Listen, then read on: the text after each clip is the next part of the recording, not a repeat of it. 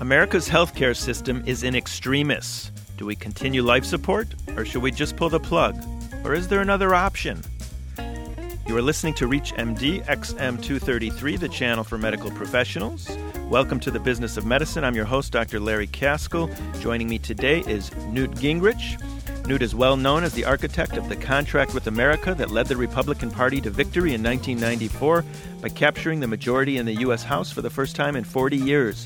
After he was elected Speaker, he disrupted the status quo by moving power out of Washington and back to the American people. As an author, Newt has published nine books, including several fiction and nonfiction bestsellers. In his book, Saving Lives and Saving Money, Newt describes his vision of a twenty-first century system of health and healthcare that is centered on the individual, prevention-focused, knowledge-intense, and innovation-rich. Moreover, he makes the case for a market-mediated system that will improve choice and quality while driving costs down. Mister Gingrich, you have a recent book that just came out called Paper Kills. And in it, you speak about transforming health and healthcare with information technology. What's the main thrust of the book? Well, Paper Kills, which, which I have to say, uh, Dave Merritt at the Center for Health Transformation did a great job of putting together uh, and working with a whole team of people, is interesting because it talks about how to transform health and healthcare using information technology. And we have a number of really, really smart people who helped put together this book, a number of PhDs, a number of medical doctors. And I think that anybody who's interested in a very brief introduction, it's only about one hundred fifty pages long, and it really gives you a terrific introduction to all the different evolutionary developments that are going on in information technology. Now, why does that matter? Well, let me say, first of all, if, if you want to see the difference between bureaucratic, traditional twentieth century models and what can be done with information technology, take a look on YouTube at a video we did that runs three and a half minutes. It's under my name. We just put my name in YouTube. It's called FedEx versus Federal Bureaucracy. And it starts with the premise, and, and I ask every audience how many of them have tracked a package at U P S or FedEx. U P S tracks fifteen million packages a day. FedEx tracks eight million packages a day. A U P S truck has more computing power than Apollo thirteen that went to the moon. And so you start with, what are the potential available, particularly because information technology is continuing to evolve. Moore's law says that the amount of uh, computing power you can buy per dollar uh, doubles every eighteen months, or I'm sorry, every sixteen months. Turns out that's a, that's a factor of one hundred per decade. So if in nineteen sixty you could buy one unit of computing power for your money, in nineteen seventy you could buy one hundred units, in nineteen eighty, you could buy ten thousand units. In nineteen ninety, you could buy a million units. In two thousand, you could buy one hundred million units. And in two thousand ten, you will be able to buy ten billion times as many units per dollar as you could in nineteen sixty. That, by the way, is the lifespan of a nuclear-powered aircraft carrier, which is why I always use that length of time, because it, it means that when you're trying to design the next-generation system, you have to be aware that in the lifetime of the ship you're building. Now, think of a hospital along the same way. Think of a doctor's office in the same way. Between the rise of, of wireless being ubiquitous everywhere and the rise of massive computing and massive storage, we are on the edge of a revolution. Revolution starts with what you, the individual doctor, does. We were working with Allscripts, who have a doctor firm in North Fulton County. It's the North Fulton Family Medicine Clinic. And I went to visit them, and it's a fabulous story. In nineteen ninety-eight, four doctors in a small clinic in Alpharetta, Georgia, decide that they're going to go to a paperless system built around their workflow, so that, that Allscripts actually worked with them to design their workflow in a way that would really be effective. They discovered to their shock that in the first eighteen months, they saved a million dollars, that it saved thirty-three dollars per visit. Wow. And it may have saved a few lives. So it saves lives. So today, nine years later, there are ten doctors in four locations. They have far more patients than they used to. They deal with them much more efficiently. And as one of the doctors said to me with enormous pride, they go home at five fifteen because they don't have to stay to transcribe. They don't have to stay to review. They did it when they did it, and it's done. Now, that's the kind of breakthrough thinking that we think has the potential to really consistently develop new approaches. And, and, and you can apply it to doctor's office. Uh, you can apply it to the hospital. We have a terrific uh, chapter by Brandon Savage, uh, the Chief Medical Officer at G E Healthcare, on leveraging information technology to uh, support efforts on early health. We have a number of really first-rate people. Talk, for example, the, the whole issue of how do you get systems to talk to each other. Interoperability is the term that's used. We have Doctor Edward Hammond, who is the professor emeritus at Duke University on this topic. And as you go through and you look at the things we're trying to do, uh, Medem, which is a system which has produced a personal health record for every American. Doctor Edward Foch, uh, who's the head of Medem, has an article in, in this book. So we really went out and we really found people. As I mentioned Allscripts, and Glenn Tolman, the C E O of Allscripts, has an article here on Uh, best practices in ambulatory care. Scott Sirota, who's the president and C E O of Blue Cross Blue Shield, they have developed a program. He has a, a chapter on better knowledge for, for healthier lives. They have a program now where they've got, I think, seventy-nine million lives that are now interconnected in the Blue Cross Blue Shield system across the whole country.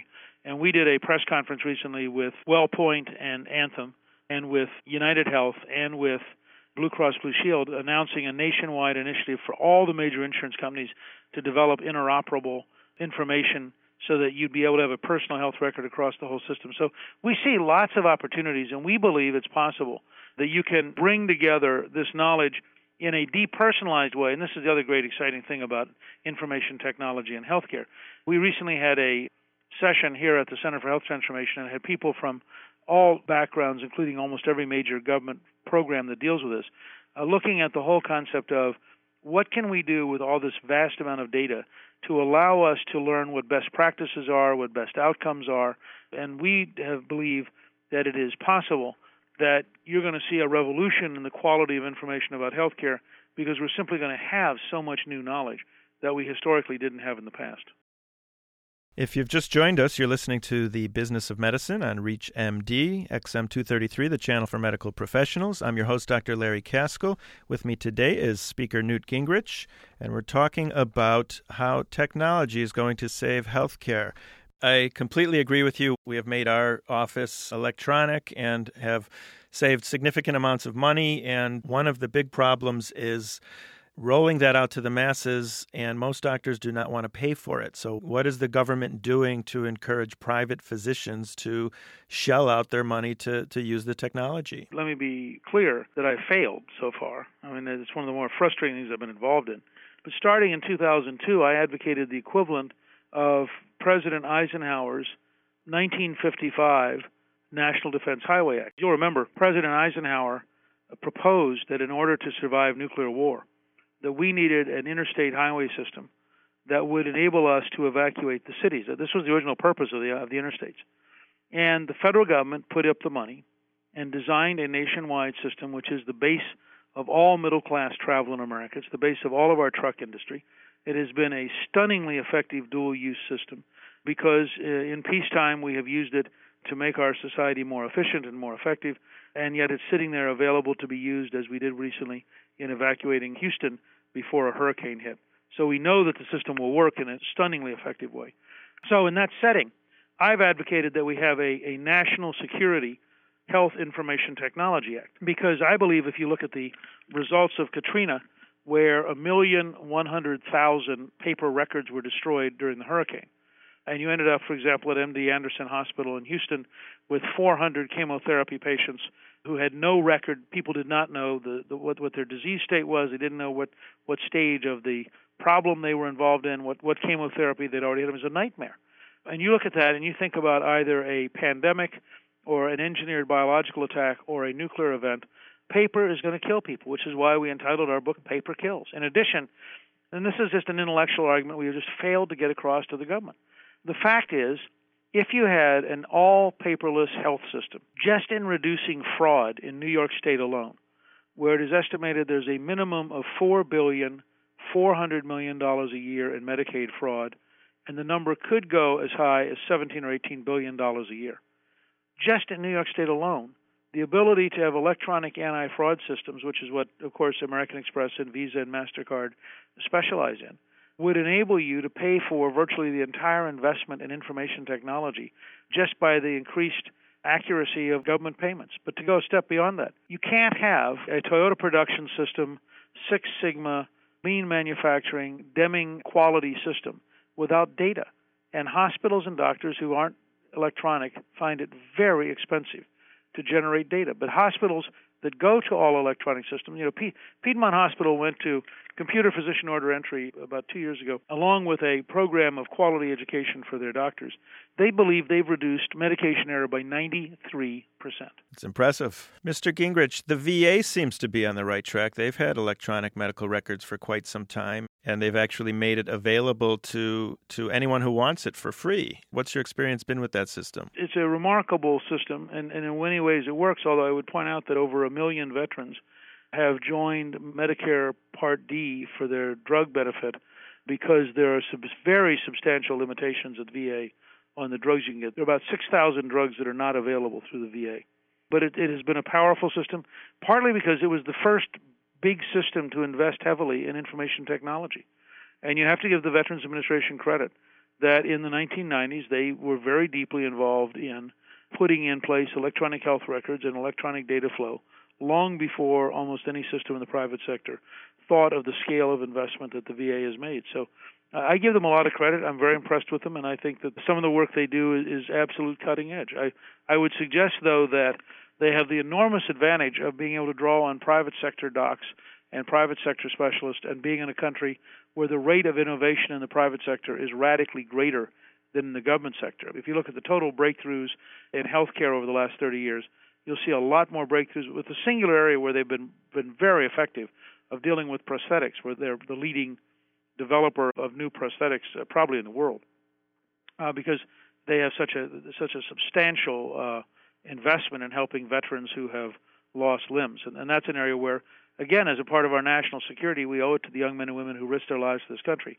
to get them the best equipment and the best tools if they do end up having that kind of a problem. Mister Gingrich, I know that the pharma industry has a huge lobby in Washington. I think it's probably the biggest lobby, over a thousand lobbyists. And is this something that's going to help you or hinder you in your changes? I think every interest group tries to protect their interests. Pharma has a big lobby in Washington, but the truth is the hospitals of America have far more reach than pharma does because they're in every town, and they're very often the largest employer in town.